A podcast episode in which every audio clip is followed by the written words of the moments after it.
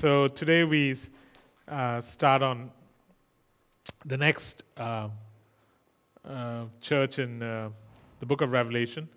And uh, like I said, I feel bad for people who go on our website and see the names of these churches, and they must be thinking, oh, shucks, this is going to be a description of the church and how it applies to us. And then they find out, nah, it's just one theme from six verses being pulled out, sometimes out of context, and then used to explain what we want to explain. So I feel sad for guys who think that they're going to get this download on the particular church, but at the same time, secretly gleeful that uh, we're pulling themes from these different churches and then using them. Uh, to help understand what God is doing in our midst. So today we go to the church of Sardis. Sardis, S A R D I S.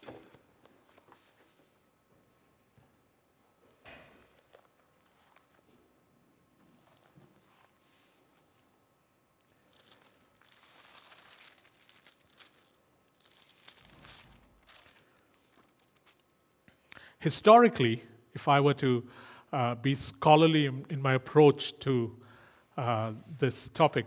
Historically, Sardis was a city that was packed with people, like tightly packed together with hardly any room to breathe.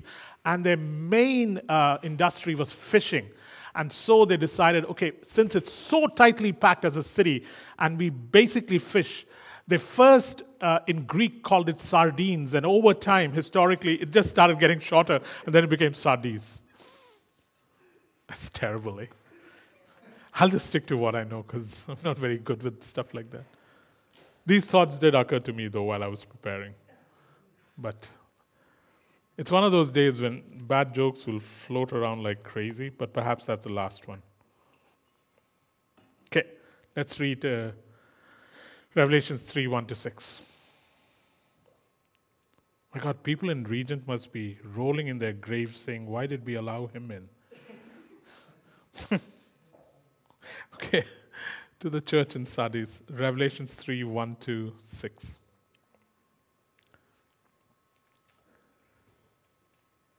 To the angel of the church in Sardis, write These are the words of him who holds the seven spirits of God and the seven stars. I know your deeds. You have a reputation of being alive, but you're dead. Wake up, strengthen what remains and is about to die for I have not found your deeds complete in the sight of my God. Remember, therefore, what you have received and heard, obey it and repent. But if you do not wake up, I'll come like a thief, and you will not know at what time I'll come to you. You have a few people in Sardis who have not soiled their clothes. They'll walk with me dressed in white, for they are worthy. He who overcomes will, like them, be dressed in white. I will never blot out his name from the book of life but will acknowledge his name before my Father and his angels. He who has an ear, let him hear what the Spirit says to the churches. Um, this is one of those teachings where tomorrow's teaching is kind of built on the back of this. So, um, just so you know, if you um, listen to this today, you'll have a better idea of what we are doing tomorrow. Um, and I'll say that tomorrow too. Yeah? Cool. So, the theme that we want to pick up today is just the first verse. Um, these are the words of him who holds the seven spirits of God and the seven stars. And that's the only thing we're going to pick up on today. It's the seven spirits, or in some versions, and I would think that's the best way to help us understand the sevenfold spirit. The sevenfold spirit. That's the only thing we'll be looking at today. And uh, the seven spirits of God are mentioned four times in the book of Revelation alone, and then a few times in the Old Testament. And so, Revelations 1 4, Revelations 3 2, Revelation 4 1, and Revelation 5 6 all mention the sevenfold Spirit. Sorry, Revelation 4 5, not 4 1. Revelation 4 5 and Revelation 5 6 all mention um, the sevenfold Spirit. And so in Revelation 1 4, it says, The seven spirits before God's throne. Seven spirits before God's throne. Before God's throne. And then in Revelation 3 2 is what we just read that Christ holds the seven spirits, that Christ holds the sevenfold spirit. In Revelations 4, verse 5, it links the seven spirits of God with seven burning lamps.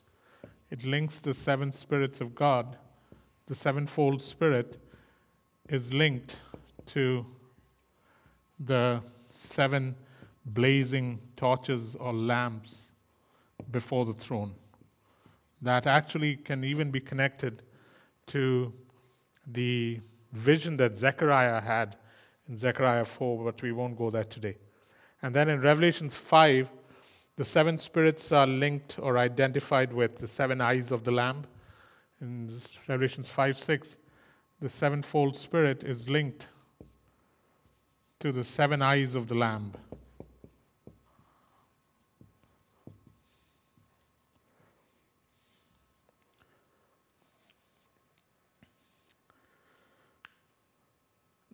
It says there in Revelations 5 6 that the seven spirits with the seven eyes of the Lamb are sent out into all the earth. Then I saw a lamb looking as if it had been slain, standing in the center of the throne, encircled by four living creatures and the elders. He had seven horns and seven eyes, which are the seven spirits of God sent out into the, all the earth. Revelations 4 5. From the throne came flashes of lightning, rumblings, and peals of thunder. Before the throne, seven lamps or seven torches were blazing. They are the seven spirits of God. Revelations 3 2. These are the words of him who holds the seven spirits of God and the seven stars. Revelations 1 4 to the seven churches in the province of uh, Asia, grace and peace to you from him who is and who was and who is to come, and from the seven spirits before his throne, and from Jesus Christ, who is a faithful witness, the firstborn from the dead, the ruler of the kings of the earth. So, why is it that the Bible keeps referring to the sevenfold spirit? Uh, and you've got a number of such citations in the um, Old Testament too. So, it's not just a New Testament phenomena. And so, uh, to understand that, we look at the one scripture that I think is the underlying basis for the sevenfold spirit, and that would be Isaiah 11, verse 2.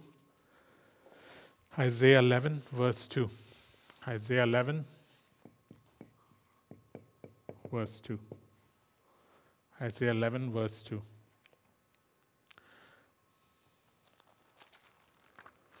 Isaiah 11, if things go according to plan, we'll finish early.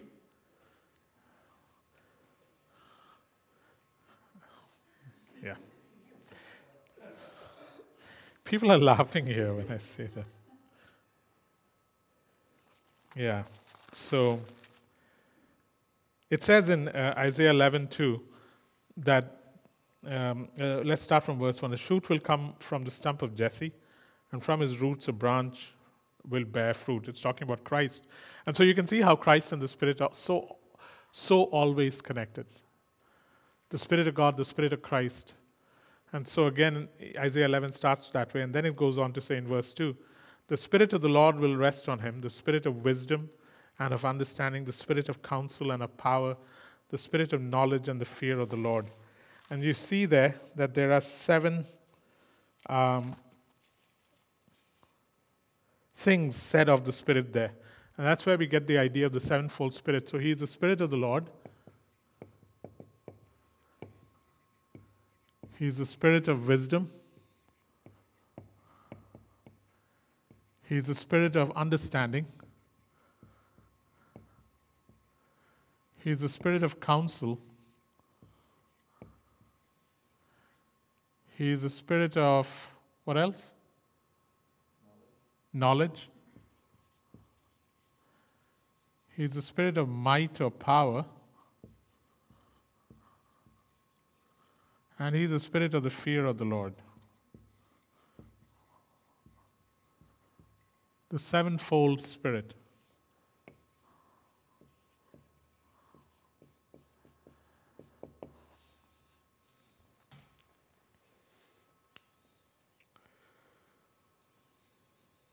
So we look at each of these separately and try to figure out the work of the Spirit in our lives and why it's important to us as a church and important to those that are connected to us as churches. Yeah, so first the Spirit of the Lord. So the to say that to say that the Spirit of the Lord was upon someone, to say that God's Spirit was on someone, was to say that the person was acting out of a capacity that wasn't merely human, but was divine. So it's not just a simple statement there saying, Our Spirit of the Lord. In fact, nobody illustrates it better than Jesus when he quotes from Isaiah 61, you know, when he takes a scroll in the synagogue and reads it out in Luke 4. He says, The Spirit of the Lord is upon me. And what he meant to say then is that I am now no longer merely operating as Jesus of Nazareth. The Spirit of the Lord is upon me. And in saying that, he was saying that I want you to know that the capacity that I act out of isn't human, it is divine. And then in Acts 10:38, Paul summarizes it saying that you've heard of Jesus of Nazareth who went about doing good and delivering those that were harassed by the devil.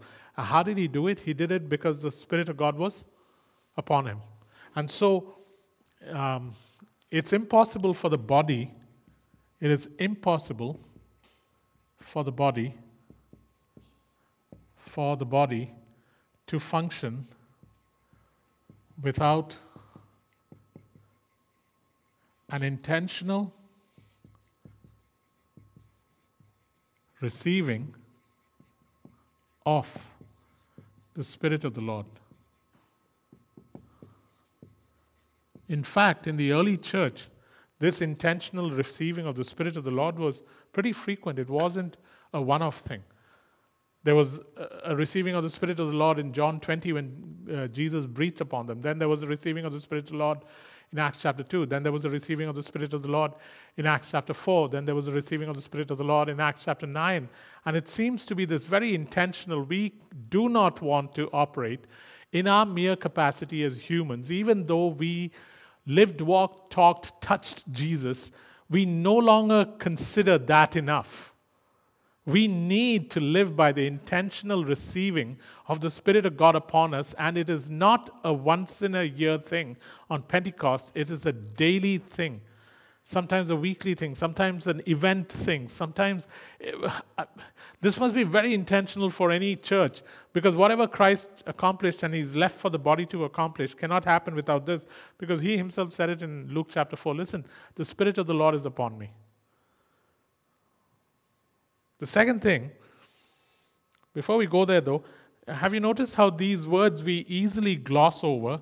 Because first, we, these are not words that we use in our uh, daily vocabulary. You don't say, hmm, that's great wisdom, or I've got some knowledge there. You, you don't, uh, uh, the, the, the, these words are so interchangeable now, uh, we don't pay attention to this. And very specifically, though, we as, uh, God is showing us that the Spirit is a sevenfold Spirit, and there are specific characteristics to Him. It's not that the Holy Spirit is seven spirits, it's that these are some of the defining characters of the Holy Spirit. And tomorrow we'll talk about why this is important to the church. So these are terms we gloss over, but when you actually look at it, each one is so brilliant. So, wisdom is the ability, wisdom is the ability, wisdom is the ability to perceive complex relationships among parts from an eagle eye God perspective. An eagle eye God perspective. This is what wisdom is in this situation, where God has the ability to look at all the things on this table and know how these complex parts will move, how they will fit together, he, he has an understanding. He's able to perceive the complex relationships among these parts because he has an eagle eye view not just of the present but of the past and of the future. And even though he doesn't program, manipulate, uh, force anyone to do anything because of his foreknowledge, he knows the next move and the move after and the move after ahead of time. And it doesn't matter that the devil may be playing, the fall of the earth will be playing in, your decisions and will be, will be playing in. He has the ability with wisdom to plan things so that at the end of the day, all things work out for the good of those that love him. He's brilliant. His wisdom is brilliant. And then he gives us the Holy Spirit, who is the Spirit of wisdom. Hearing God is not just about hearing his voice. It's a shame when we learn to hear God and then only use his, uh, our, our ability to hear to get answers. That's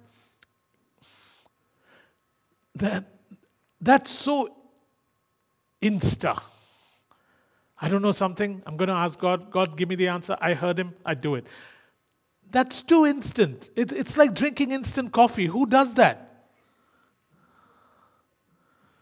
Obviously, a lot of people do because they sell it in shoppers.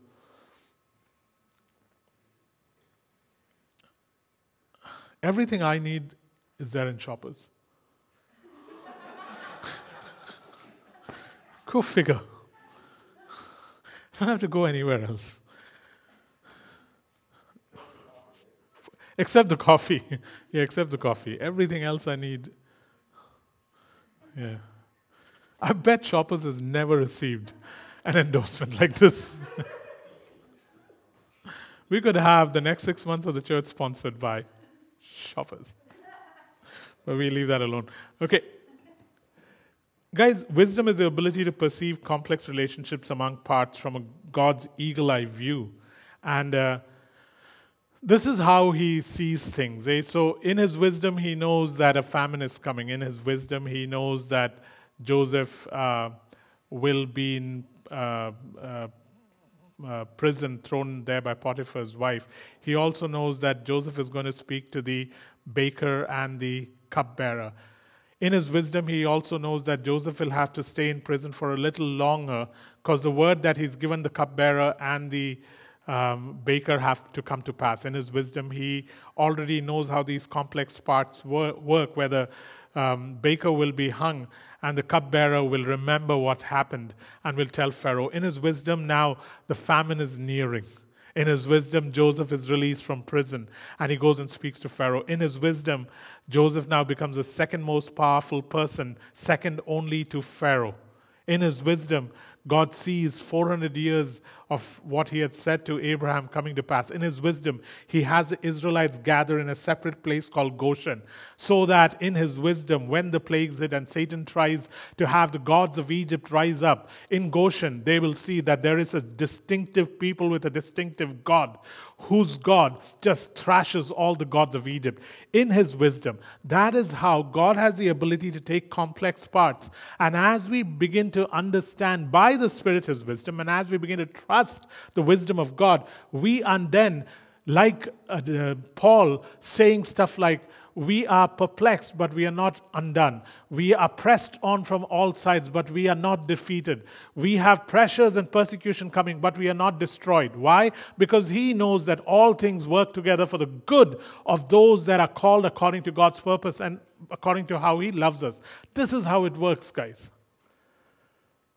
This is something that's so special to God. And here is God saying, Listen, I am giving you this wisdom by my Spirit who resides amongst you. Wisdom is essential for building. Wisdom is essential for building. The idea of architecting is common to the Bible. Eh? The Bible always talks about architects. The Bible talks about being a wise master builder. Paul talked about in 1 Corinthians 3:10, where he said that uh, we are all God's field or God's vineyard. Some water, some do this, some do that. I am like a wise master builder. The very nature of an apostolic church is a church that is able to build. All churches should be apostolic, and churches that recognize that they are apostolic must have an emphasis on wise master building.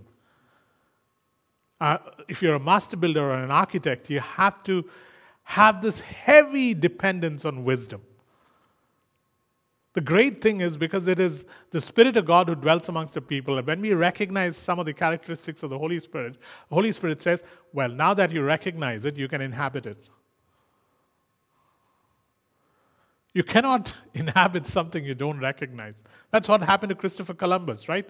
Landed up in North America and called them Indians when we guys were there from ages ago. Didn't know where he was going. When he landed there, didn't know where he was, and then called them names that already existed. So now they've got to call us East Indians. Really? The point being, it's good to, it is good. Like I said, I think Dawn visited me before the teaching, and that just messed up my sense of humor. Um, so, the point being, what was the point? Wisdom, yeah. Uh, the point being that um, it is not possible to inhabit what you don't recognize. And once you begin to recognize that the spirit of wisdom is one of the characteristics of the Holy Spirit and He's present, wow. I was so impressed by this when I was thinking about it that, Father, you know so many things. And this is why God can do stuff and Joseph can say at the end of the day in Genesis 50, whatever you meant for evil, God turned into good. Because he's seeing miles ahead. So it doesn't matter even when the devil is winning, he is losing. Even when the devil is winning, he is losing. That's why it says in another place in the New Testament that um, the church should reveal the manifold wisdom of God to the angelic that we have the ability by the Holy Spirit to see the manifold wisdom of God, and it must be displayed through the church in situations of racism, in situations of Black Lives Matter, in situations of COVID. It is us who should have the ability to see what and how God is planning things that will work out for the good. Not work out to take sides, work out for the good. It's our privilege.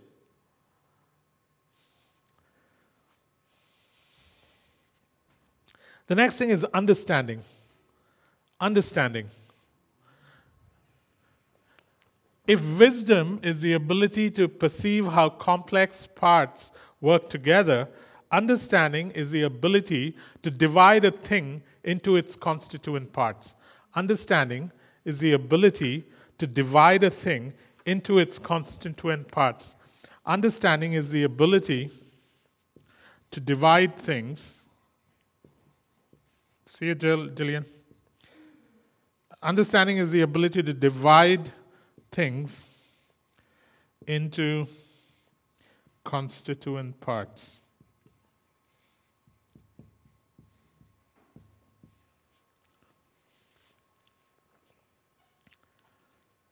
So you actually get to know how things work. You don't just buy a car and something goes wrong and you go, What happened? It made a noise. What noise? That's not how you explain things anymore. You know how it works. You know how it works. And so you're able to take that which is um, uh, you, you're able to take a thing and divide it into parts so you know how each one works. And the strange thing is, you need wisdom and understanding. If you need understanding if you want to establish firm foundations, you need understanding if you want to establish firm foundations. You need understanding if you want to establish firm foundations.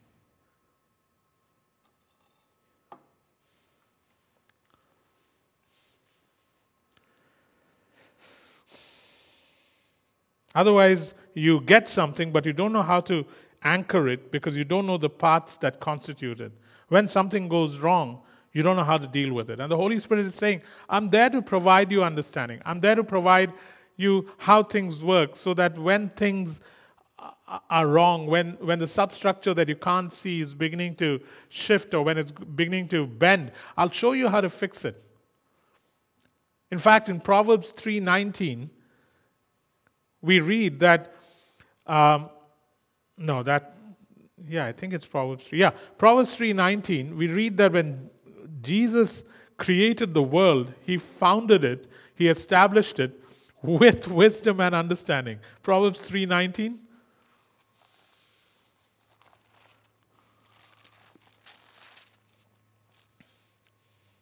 By wisdom the Lord laid the earth's foundations. By understanding he set the heavens in place. By his knowledge the deeps were divided, and the clouds let drop the dew. Guys, this is precious. We don't realize what God is allowing us to share. He's allowing us to delve into, dive into, take part in His wisdom. The same wisdom and the understanding and the knowledge that He had when creation was formed. He's saying, listen, Jacob, if you want, since you have the Holy Spirit, listen, Acts 29, if you want, since you have the Holy Spirit residing in you, and you're intentionally beginning to recognize Him, if you want, I'll give you my God's eye view of things so you know how all the parts are working. That even in a time like COVID, I can show you five steps ahead so that you will be there right now in August knowing what to do. In the middle of May, you'll know what to do in August. Why? Because I have the ability to have you see things from my perspective. And then he says, I'll also let you in on my understanding so that you know how each component works, how each part works. Try to imagine that in your work situation, where because you know how each part works, you are called an expert. You know that if I move this letter here or this word here or this number, if I change it from 2 to 1, that everything will get solved. That's all it takes. But you know it, and someone who doesn't know it doesn't know that it's a matter of one digit shifting and everything will change. They don't know what to do. That's why they call you an expert because you know the component parts. And God is saying, Listen, I can help you do that. Where in each person, in each situation, I, by the Holy Spirit, can give you the kind of understanding that'll be like a key that unlocks things. All I'm saying is, it's a brilliant invitation for the church as a whole. And when the church as a whole enters, then everybody benefits. If individuals enter, the individual benefits. And some benefit more than others. But when when an entire church invites, uh, responds to this invitation, the entire church benefits. And what you can't benefit in, I may benefit in, and so I can give it to you. Third, knowledge. Knowledge. I've never done this. Huh. That's so much easier than erasing.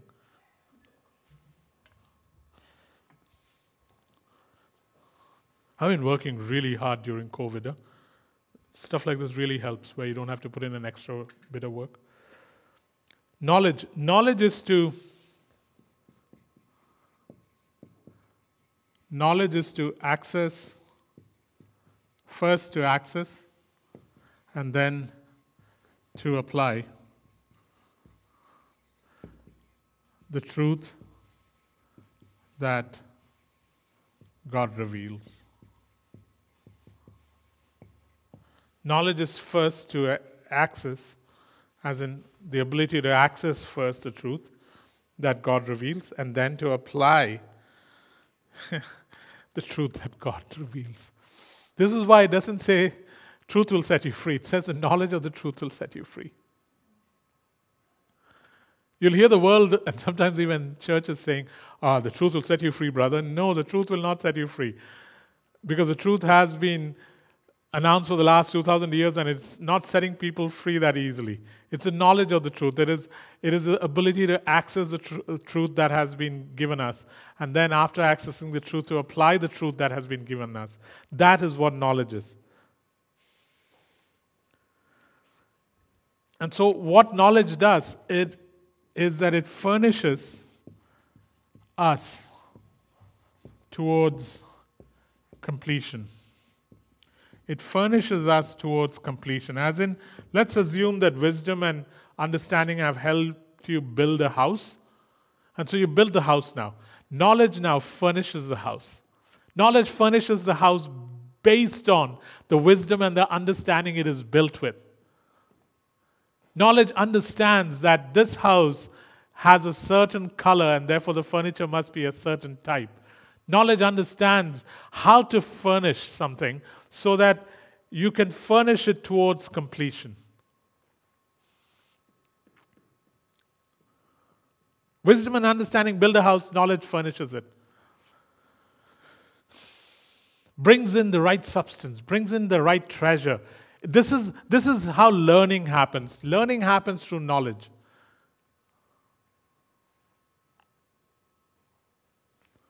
The sad thing is that this was a process God wanted to start in Adam and Eve's life.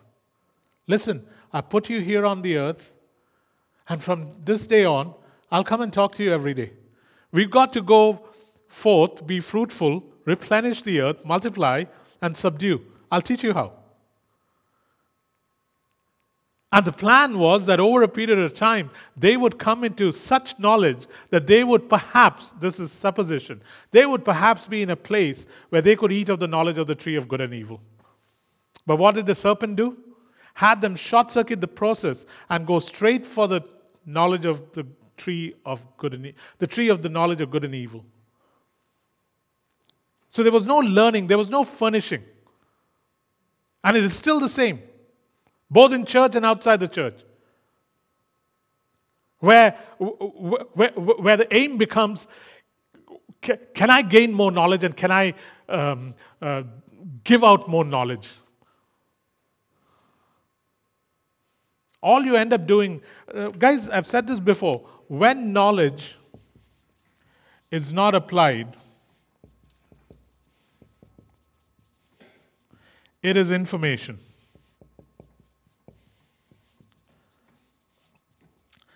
And the information kind of knowledge puffs up.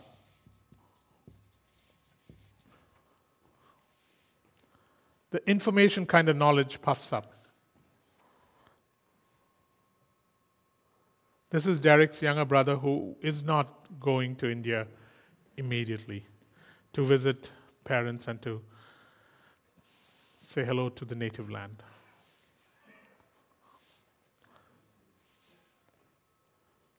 Unfortunately, instead of being furnished with knowledge from God Himself, Adam and Eve short circuit the process and listen to the deceit of the serpent, and in the process, suspend learning for years on end.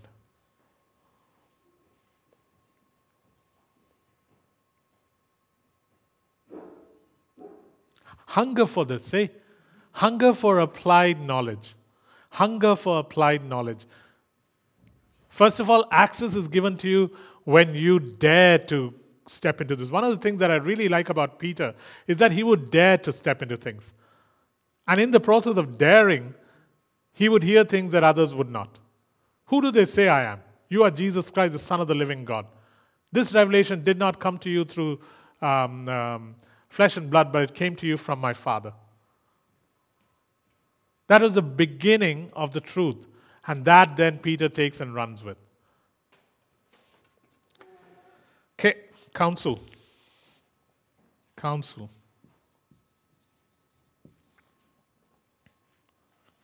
Counsel.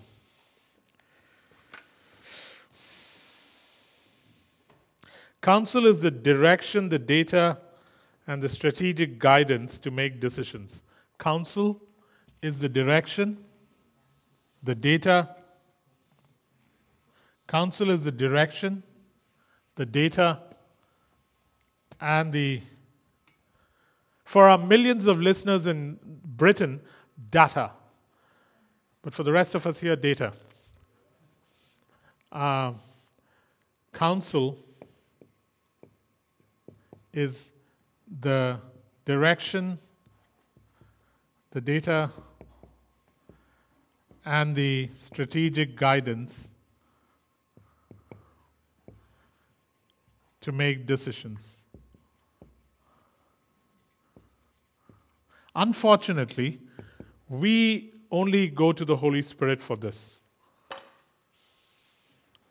We only go to the Holy Spirit for this. When we should be going to Him for the other three too.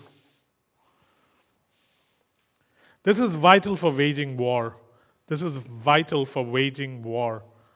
You cannot wage war, be it wage the good fight of faith or be it wage the war against the enemy. You cannot wage war without counsel. In fact, it says in Proverbs 24 that in a multitude of counsel, counselors, um, there is wisdom, and you win battles through listening to a multitude of counselors. The point being that it is impossible to wage the good fight of faith or wage war against the devil without counsel, which is direction, data, and strategic guidance to make decisions. But unfortunately, this is the only thing that sometimes we specialize in. And in churches like Acts 29, this is the focus. Why it is sad is because the part of receiving God's counsel has become something we have, we have, we have fluid in. But in the process, we've completely ignored the wisdom. Or what is wisdom? The ability to perceive com- the, relation, the complex the relationship between the parts that are before you. What is understanding? The ability to see the constituent parts of a thing. What is knowledge? The ability to access revealed truth and then apply revealed truth.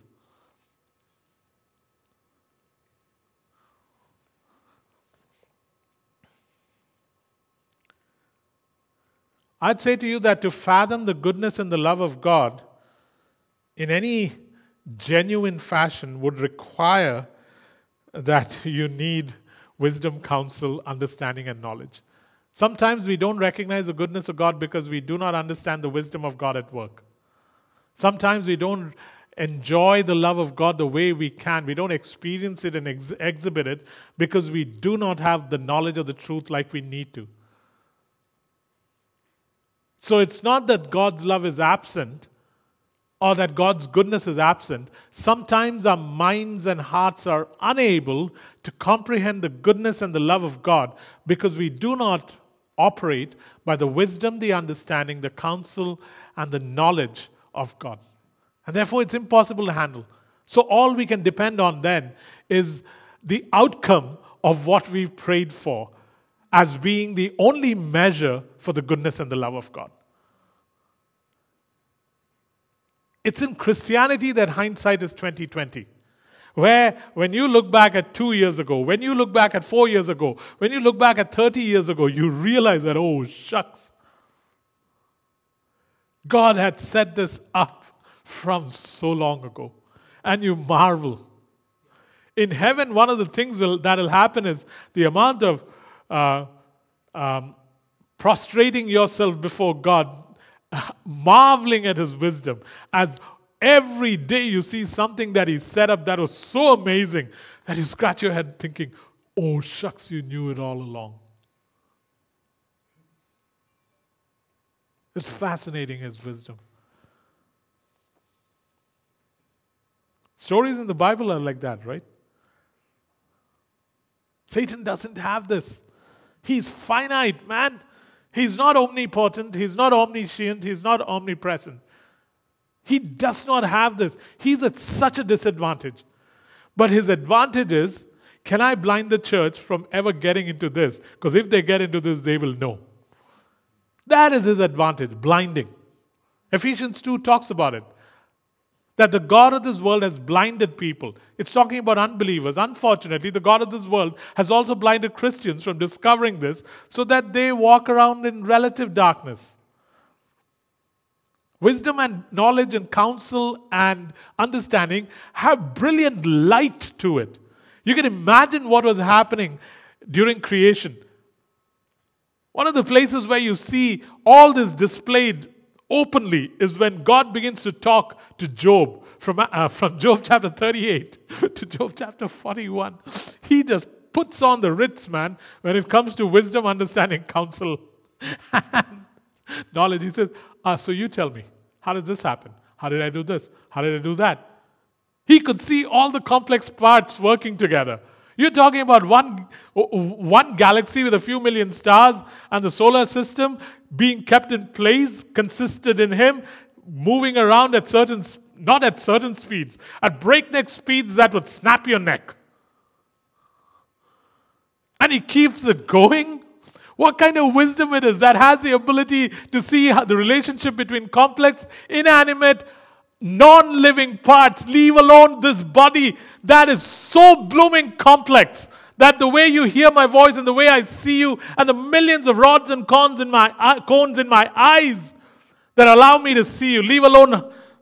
And now I can't, but not as well. But the point is, man, it is, it is something else.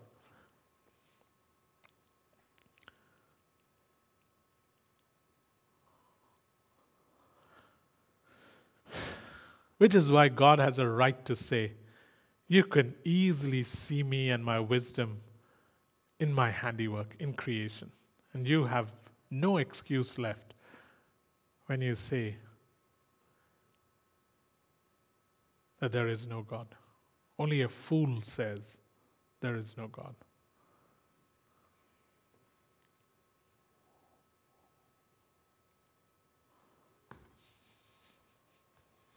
Might. talks about being the spirit of might. Might. Hey, healing, know that the wisdom of God is involved. He was striped for our healing. But in his wisdom, he knows how every part works and he is able to reconstruct and mend so beautifully. Go to Psalm 139. What do you see? I marvel at how you formed my unformed parts. Psalm 139. It is just, it just weaves in and out this thing called wisdom throughout the Bible. For you created me and my inmost being. You knit me together in my mother's womb. I praise you because I'm fearfully and wonderfully made. Your works are wonderful. I know that full well. My frame was not hidden from you. When I was made in the secret place, when I was woven together in the depths of the earth, your eyes saw my unformed body. All the days ordained for me were written in your book before one of them came to me. How precious to me are your thoughts, O God. How vast is the sum of them. He's able to see so far down the line.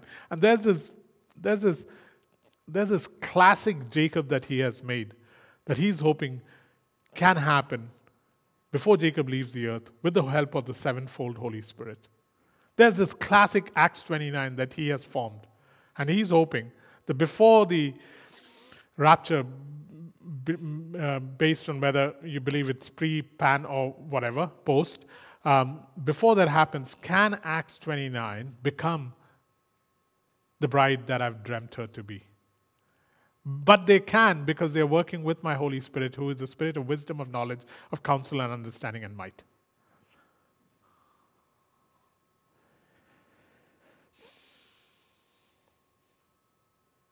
Everything okay?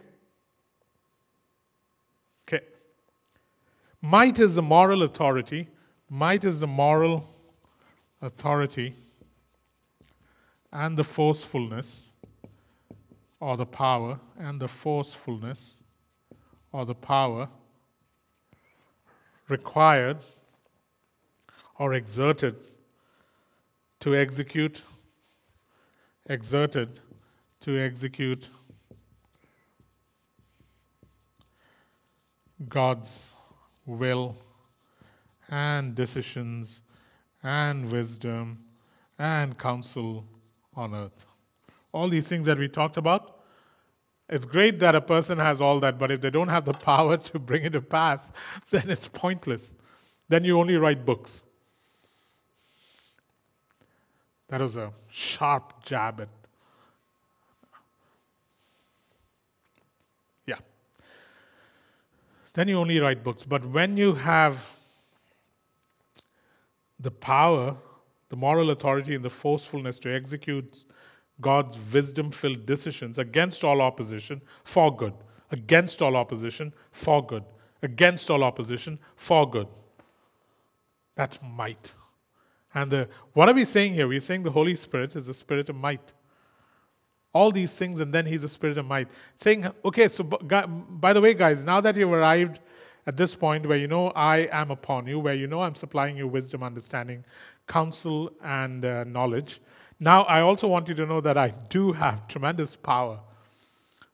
And with this power, I have the ability to forcefully execute God's wisdom filled decisions against all opposition for good. So, do you want to participate with me? And finally, the fear of the Lord. The fear of the Lord. Fear of the Lord. Fear of the Lord. Uh, we can combine the Old Testament and the New Testament definition so that we leave neither out. On one hand, it is the recognition, on one hand, it is the recognition of His absoluteness and His holiness, and our uh, unholiness and our unworthiness. So that's one, one way to look at it. It's this idea of you are so absolutely absolute, and I am so absolutely unworthy, and you are so absolutely holy, and I'm so absolutely unholy. To, to not grovel in it, but to be aware of it. And I don't lose sight of that.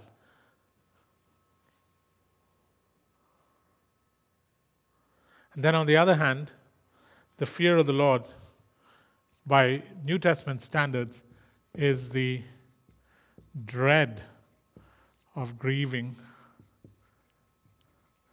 the one I love and revere or adore. Revere is better.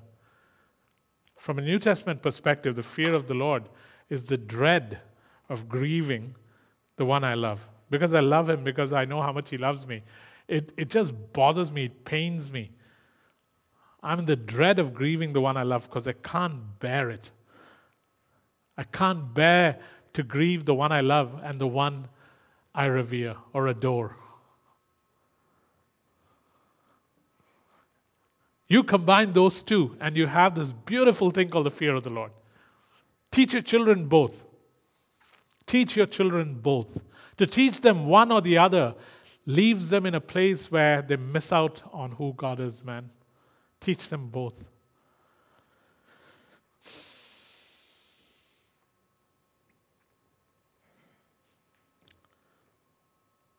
So, as I was saying, Job 38 to 41 is this magnificent description of God's wisdom, knowledge, understanding, counsel, and might. And Job 42 is when Job, after hearing this, comes back to the fear of the Lord, saying, I am sorry, I misspoke. You are something else. And then he, he, he once again begins to revere God as he always did. Only now it is not out of a fear of what may happen, but it is out of a dread of the one that he has just had a conversation with.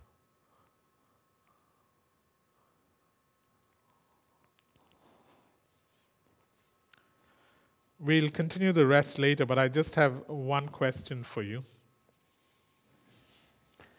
So please tell people who tune in tomorrow hey, did you listen to last evening's part one?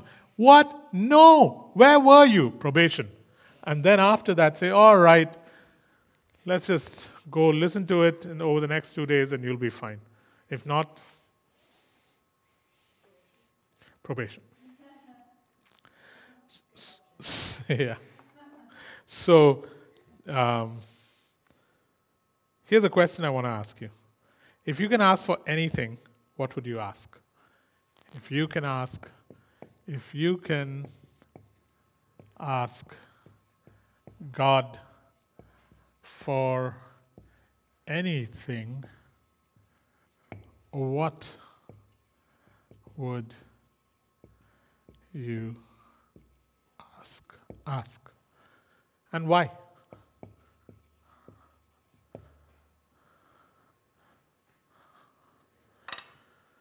And why? Think about that for a second. If you could ask God for anything, what would you ask and why?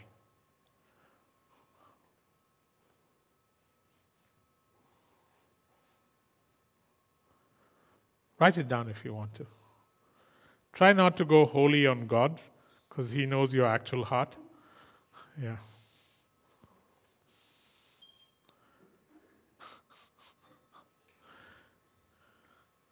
Because Manoj, Don, and Prafula are thinking wife, but they're writing uh, serving you. so that's what I meant. Don't go holy on God.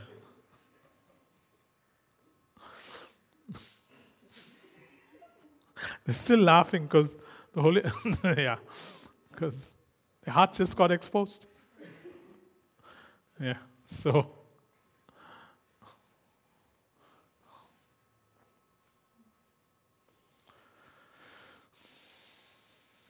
What's the question? If you, if you can ask God for anything, what would you ask and why? I got this right once. I got it wrong many times but I got it right once. I remember once God, um, oh, I'm, I'm interrupting while you're thinking.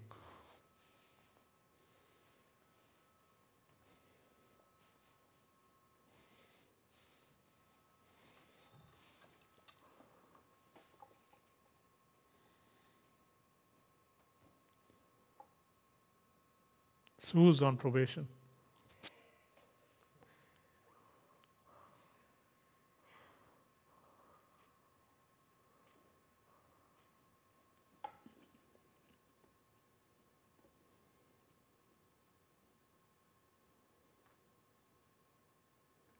I've had God ask me this question a few times in the last 30, 33 years.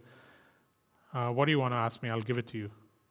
A couple of times I asked and I got what I wanted, but then the third time it was like a gotcha moment where I knew how I should respond. And so I want to take you to Second Chronicles 1 7 to 13. We'll end with that. Second Chronicles 1 7 to 13.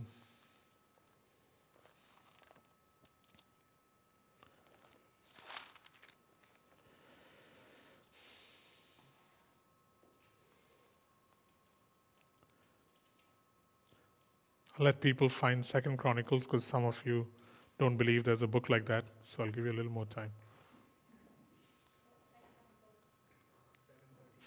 Second Chronicles chapter 1, 7 to 13. Alrighty. That night God appeared to Solomon and said to him, Ask for whatever you want me to give you. Solomon answered God. Solomon answered God, you have shown great kindness to David, my father. I'm going to read from the message. If you want to switch to the message.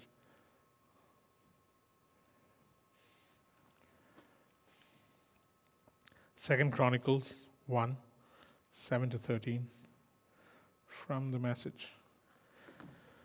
That night God appeared to Solomon. God said, What do you want from me? Ask. Solomon answered, you were extravagantly generous with David, my father, and now you've made me king in his place. Establish, God, the words you spoke to my father, for you have given me a staggering task, ruling this mob of people. Yes, give me wisdom and knowledge as I come and go among this people. For who on his own is capable of leading these, your glorious people? God answered Solomon.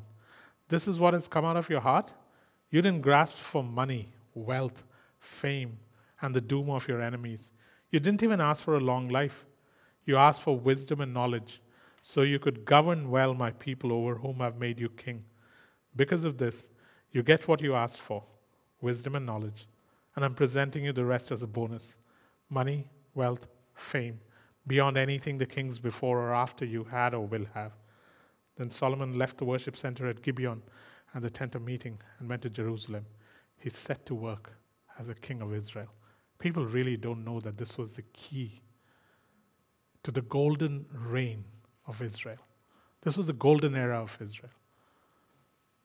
But people don't know that it started with something As simple as this. Instead of asking for what he received, he asked for something else and received more than any king has ever received on the earth till today. There has been no one wiser, no one richer than Solomon, which didn't ensure the second half of his life because he did not apply the knowledge he accessed. He received revealed truth, but he did not apply it in his latter days. But my God, man, this guy was so smart. When the king of the universe asked him, What do you want? Now, do you see why Aladdin and all those stories are so sucky? Rubber ring, rubber lamp, a genie comes out of it, ask for riches. That's why we end up huh, asking for these things. Give me fame. Help me win a thousand people. Help me build 200 churches. Ask for wisdom, man, and he'll give you that also. Yeah? It's brilliant what Solomon did here. Let's pray. Father, we just want to take a few minutes understanding the weightiness of what you're inviting us to, and then we'll pray. Solomon asked for it because he wanted to govern a people, your people, well. There was something absolutely unselfish about what he asked. Because most kings would not ask for that. But he asked for it. We don't have kingdoms to rule over. We have the entire earth, Father, to shepherd. This church was meant to shepherd the earth, starting from Jerusalem to Judea to Samaria to the ends of the earth. I pray that I, as the pastor, and we as a church would recognize the weight of wisdom that you're willing to release to us so that we walk well.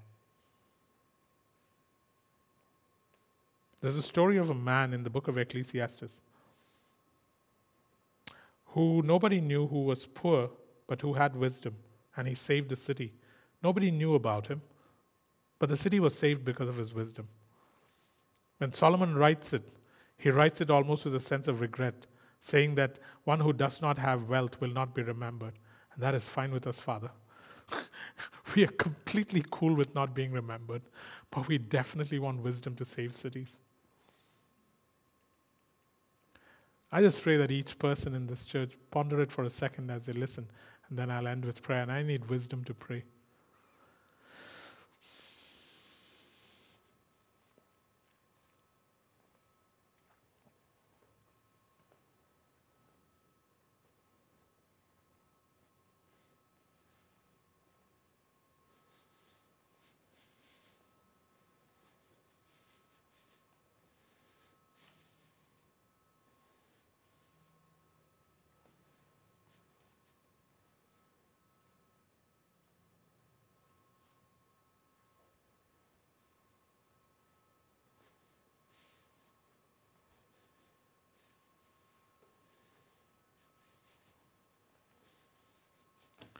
So, sevenfold Spirit of God. Holy Spirit, you have, who have these seven brilliant characteristics. We as a church come to you.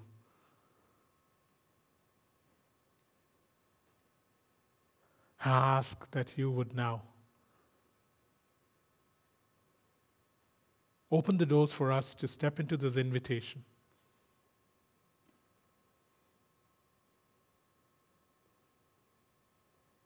That you, O oh God, would give us the capacity to walk in these divine characteristics. The Spirit of the Lord is upon us.